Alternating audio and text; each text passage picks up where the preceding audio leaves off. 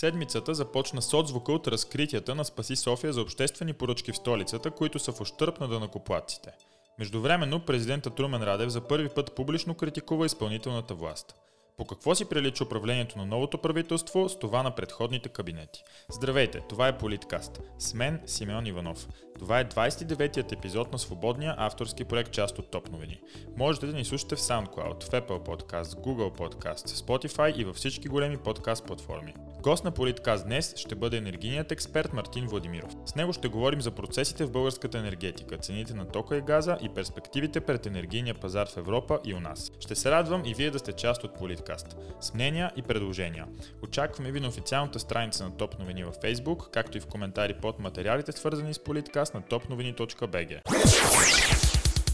Все още се намираме в прословутите 100 дни толеранс към новото правителство, едно доста вредно клише по-моему. Съвсем логично се усеща предпазливост както основните медии, така и сред някои общественици, що се касае до критикуване действията на новата власт. Поне два фактора налагат спирачки на това да мислим критично за младия кабинет. Първият е завещанието на предишните управляващи, които свалиха летвата твърде ниско. Както и да го погледнем, е доста трудно да сме недоволни от това, което новото правителство показва на повърхността.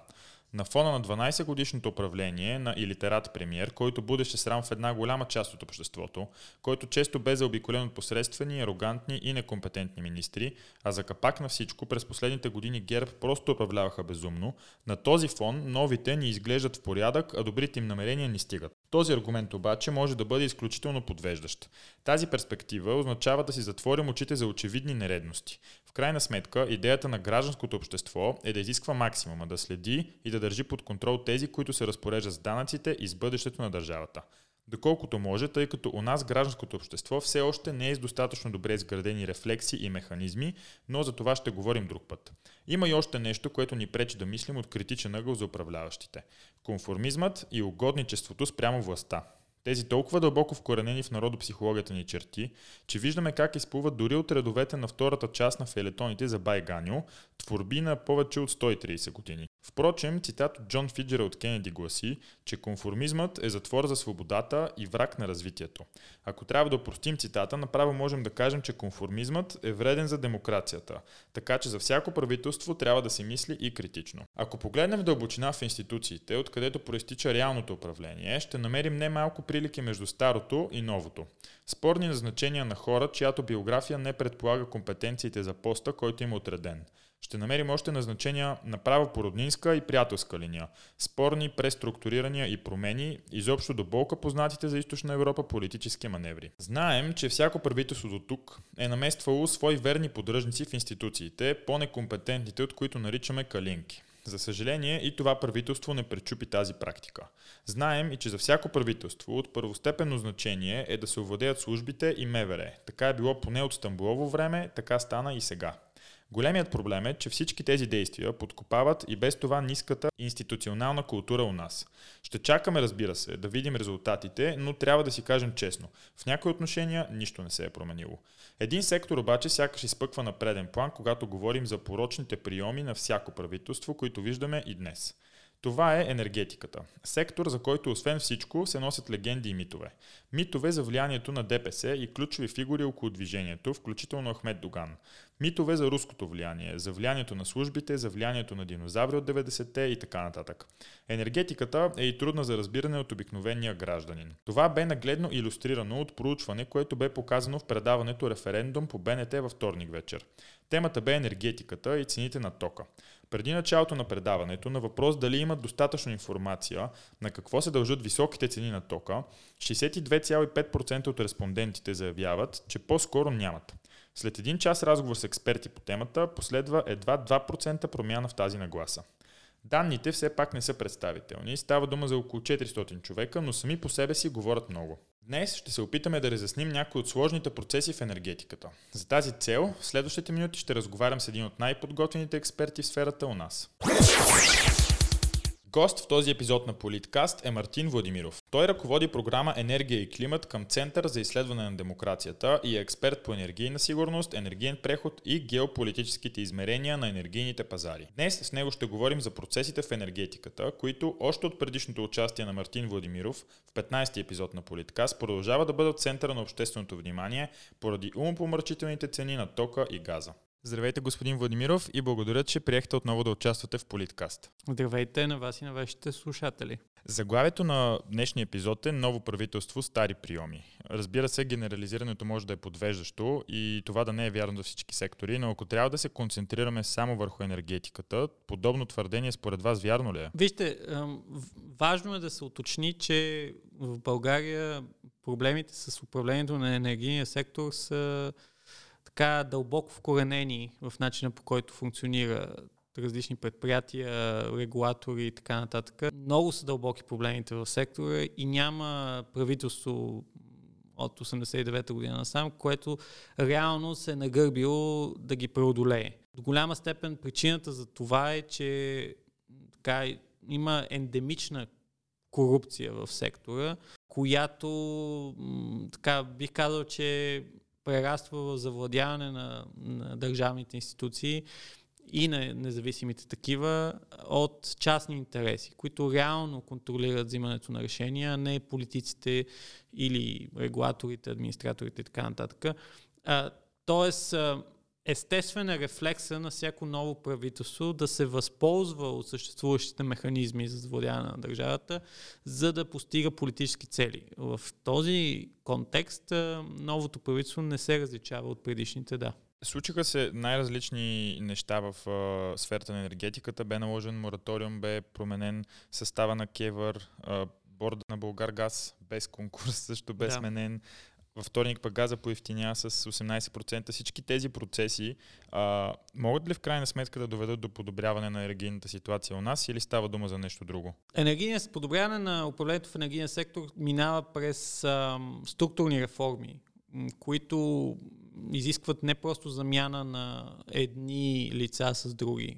По този начин няма да се решат тези проблеми. Ние през годините в Център за изследване на демокрацията сме настоявали а, да има а, така обективни критерии за въвеждане на реформи и за назначаване на ключови лица в, в енергийния сектор, като а, това е добър момент да спомена нали, на фона на желанието на правителството да влезе в Организацията за економическо сътрудничество и, сътрудни, и развитие ОИСР че именно ОИСР предлага редица насоки за това как да се управляват държавните енергийни дружества, каква е ролята на енергийните регулатори и как трябва да се осигури безпристрастност, конкурентност при назначенията и независимост от политическо вмешателство. А, тези критерии са много конкретни и е добре, мисля, че сегашното правителство да ги прочете внимателно, особено ако наистина има амбиция да се превърне в един от членовете на клуба на богатите, така да се каже, и да, така, да се води по техните норми и разбирания за това как се управлява а, държавата и ключовите сектори в нея. В този ред на мисли, това, което видяхме и с Кевър, и с а, Булгаргаз е нежелание да се спазва закона и опит а, чрез процедурни хватки да се заобикалят сегашните разпоредби с цел назначаване на конкретни личности, които или имат политическа обвързаност с определени субекти в коалиционното а, правителство, или а, така имат частен интерес в, в енергийния сектор, а, особено валидно това е за назначенията на новия борт на Булгаргаз, където така, един от новите членове така изглежда е в конфликт на интереси с а, предишната си работа м, като шеф на бизнес планиране за един от най-големите газови търговци в България.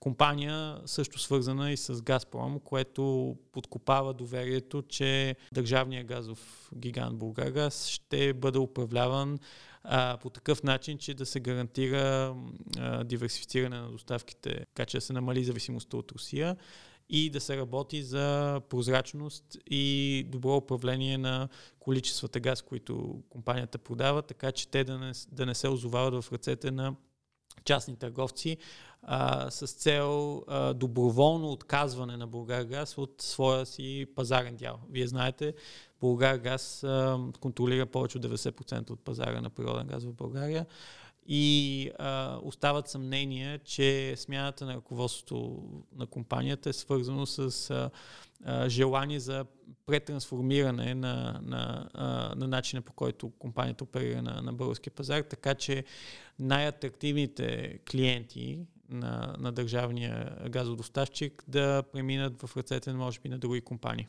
Тъй като споменахте Българ Газ и Българ Трансгаз, през седмицата енергийният експерт Христо Казанджиев заяви, че те оставят усещането с работата си, че действат като филиали на Газпром. Съгласен ли сте с това мнение или то е по-скоро пресилено? Ролята на Газпром на българския газов пазар а, е безспорна. Газпром е доминиращият играч на български газов пазар. Няма как да е друго яче, когато имаме над 90% зависимост от Газпром а, и доставяме природния газ от една точка. В случая тя се премести от границата с Румъния към границата с Турция, но, но факта си, е, си остава същия, именно, че имаме един доставчик на газ през една точка и независимо колко е либерализиран пазара в България. Всъщност една от причините за, за липсата на либерализация на пазара в България е именно факта, че нямаме альтернативни доставчици. Когато имаш един доставчик на природен газ, ясно е, че независимо колко играчи имаш а, като крайни доставчици, търговци и така нататък, в крайна сметка източник е един и същи и, е, и, и, и един играч, който командва парада, именно Газпром. В този ред на мисли, разбира се, Българ газ през годините изпълнява ролята на подавач на руски газ и е зависила страшно много от така, отношенията си с Газпром.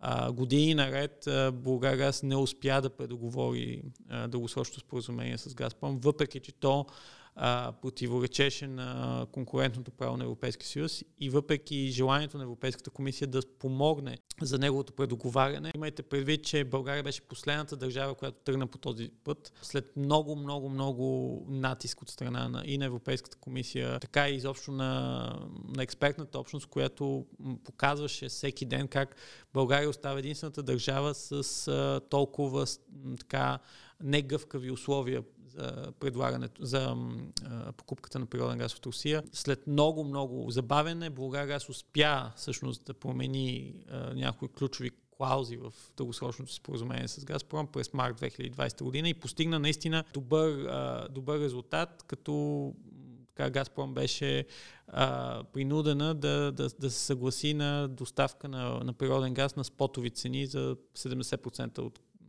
цената, което си беше наистина успех и доведе до значително намаляване на цената на природния газ, безспорно. През 2020 година никой не говореше за лошо управление на Българгаз или за високи цени, защото всъщност предоговарянето свали значително цената за България. Но казвайки всичко това, разбира се, продължава Газпром да играе ключова роля.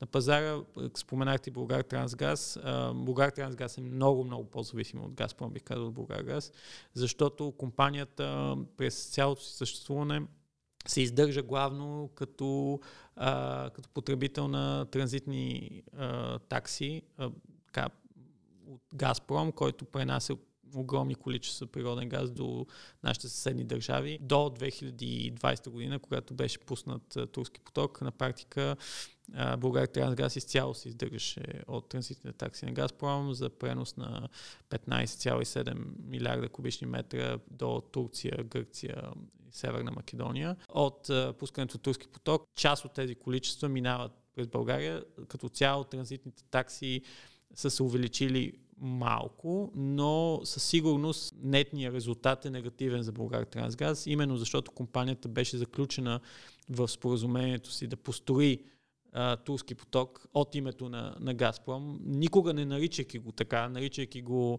разширяване на газопреносната инфраструктура в България, което реално нали, не отговаря на истината. Това е просто чисто нов тръбопровод, който има един ползвател, Газпром, Uh, и има една цел, а именно за обикаляне на сегашните маршрути през Украина. Uh, Тоест Българ Трансгаз свърши мръсната работа на, на Газпром, финансира изцяло със собствени средства тръбопровода и от а, изключително печеливша компания, която всъщност попълваше дупките в други държавни дружества, през годините се превърна в за, губеща компания. Ясно е, че този проект няма да излезе на печалба в следващите 15 години минимум което означава, че Българ Трансгаз вероятно през годините ще се превърне в поредното дружество, което държавата ще трябва да спасява.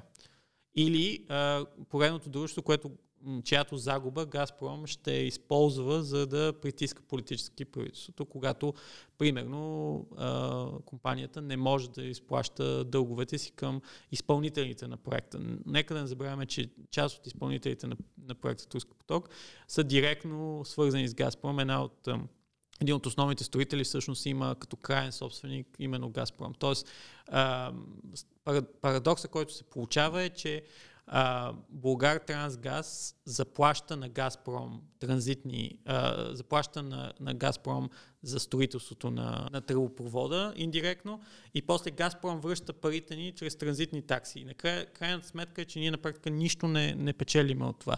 А, Газпром финансира проекта, строи го и след това получава и облагите от него под формата на транзитни такси. Тоест, а, очевидно, че при Българ Трансгаз зависимостта е много, много по-сериозна.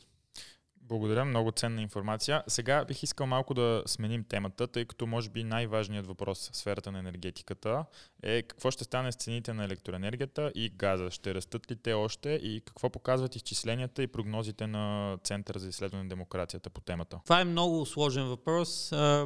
По-рано през годината, в началото на годината бих казал и, и края на миналата, очакванията бяха, че цените на природния газ в Европа ще спаднат в началото на пролета, т.е. април, а, когато отоплителният сезон в Европа а, свърши. Това, което виждаме сега е, че цените намаляват на, на европейските борси до нива така, все още много по-високи от нормалните, но по, значително по-низки от рекордите, които видяхме през декември месец, защото големи количества альтернативен газ така, беше внесен в Европа.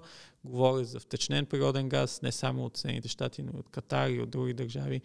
А, и тези допълнителни количества така натиснаха цената надолу.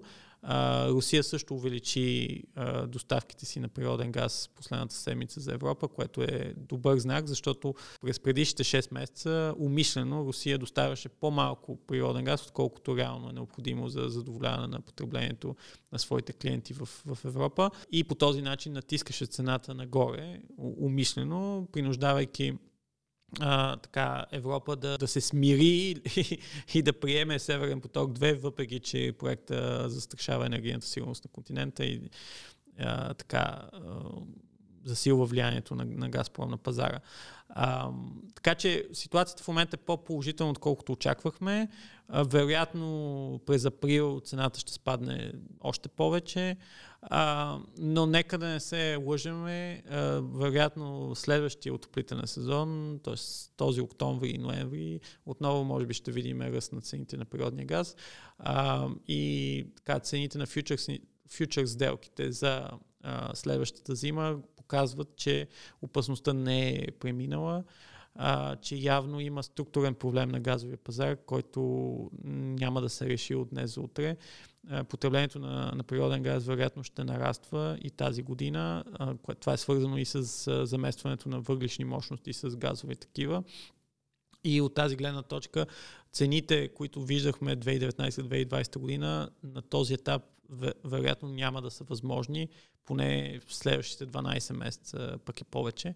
Дългосрочен план обаче по-скоро вървиме към понижение на цените на природния газ в, в Европа, а, защото се очаква голямо свърхпредлагане, особено на втечнен природен газ следващите години.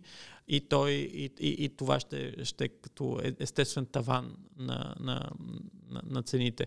А, знам, че се концентрирах твърде много в природния газ, но но това е ключово, за да разберем какво се случва на електроенергийния пазар.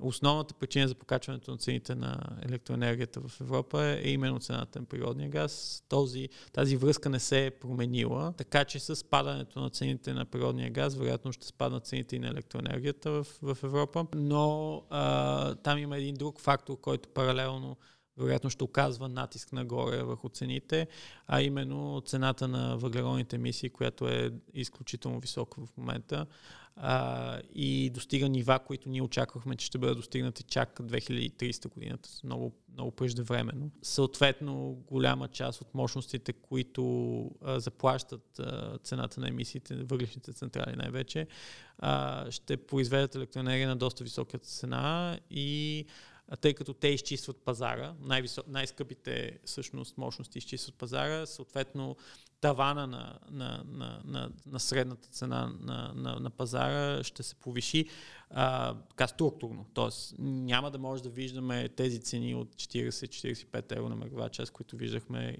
през 2020 година, според мен е повече. Но новия еквилибриум вероятно ще е на много по-низко ниво, отколкото с цените сега. Значи, не, не вярвам, че пролета или лятото може да видим цени от 150-200 евро на, на мегаватт час. По-скоро цената може би ще спадне до някъде под 100 евро, около 100 евро, 90-100 евро, което трябва да кажа, че е изключително голям ръст. Това е двойно увеличение на практика на средната цена, която виждахме през последните години и показва, че а, реално а, промените на електроенергийния пазар се случват много по-бързо, отколкото очаквахме.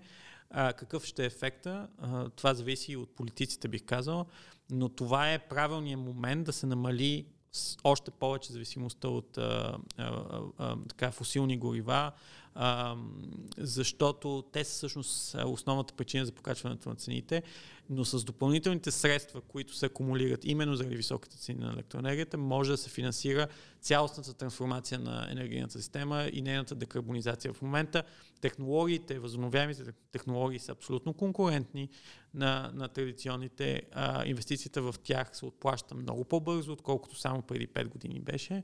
И реално с, с това огромно насищане с допълнителни средства заради продажбата на, на квоти на емисии, заради по-високите цени на, на, на пазара, правителствата имат огромен а, трезор, който могат да отключат а, и да го насочат към инвестиции в ВЕИ технологии. А ВЕИ електроенергийните системи на практика създават пречка пред значително покачване на цените. Ако имаме много повече ВЕИ в системата, тези пикове, които се появяват, няма да са възможни, защото ВЕИ електроенергията се продава на, на нула. В смисъл, маргиналната цена, маргиналният разход на, на производство на електроенергия от ВЕИ е нула, защото слънцето и вятъра са безплатни. И съответно ВЕИ централите в такъв конкурентен пазар могат реално да намалят цената значително а, особено в месеците, когато тяхното потребление е а, по-скоро устойчиво, именно между пролетните месеци и късната есен. Особено в страни с добро слънцегреене, като и нали, България, Гърция и така нататък. Тоест, пътя напред е не да се плашиме и да спреме европейската зелена сделка, да прегърнем много повече и да използваме финансовите ресурси, които са налични за а, нейното ускоряване. Говоряки за Зеления пакт, през седмицата Европейската комисия предложи правила за определяне на някои газови и ядрени инвестиции като зелени. Какво означава това за амбициите на зеления преход и какво означава за България? Важно е да, да се разбере, че новата таксономия а, на Европейския съюз за различните проекти не означава непременно, че всички газови централи или ядрени централи, които се предложат, ще бъдат одобрявани. Това, е, това са по-скоро, как да кажа, техническо-административни критерии за допустимост за финансиране на определени проекти, но, но там таваните и изобщо критериите са толкова високи, че много малка част от газовите проекти или от ядрените проекти ще могат да минат така или иначе. По-скоро наистина под натиска на енергийната криза и на така силно лобиране от страна на различни а, частни интереси в Европа, пък и държавни интереси, включително Франция, бих казал, тук и Германия. Наистина Европейския съюз а, така занижава очакванията си за, за прехода в електроенергийната система, като дава път на природния газ като, като допустим, за, за, поне временно, за, за осъществяване на прехода.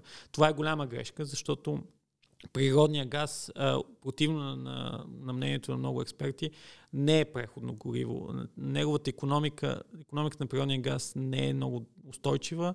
В момента и при покачването на цените на емисиите, много от тези централи ще оперират не повече от 5-6 години, 10 години максимум. Не ми е много ясно кой частен инвеститор ще се наеме да строи газови централи, когато знае, че няма да може да ги оперира повече от едно десетилетие. Това са мощности, които се изплащат за, за десетилетия и а, имат смисъл, когато наистина се използват а, много по-дълго време. От тази гледна точка, освен държавни инвестиции в подобни проекти, други не, не, бих, не бих видял а, като логични в бъдеще. От тази гледна точка не вярвам, че Европейската комисия ще гледа с добро око на големи държавни инвестиции в природния газ и в ядрени технологии, независимо от промяната в таксономията. За финал на нашия разговор, ще помоля и за кратък отговор, Съществуват ли, има ли инструменти и механизми, които да намалят високите цени на електроенергията у нас и същевременно да не водят до изкривяване в бюджета или да не нарушават пазарните принципи? Няма мерки, които да, да нямат ефект върху едната или един или другия компонент, който споменахте. Но е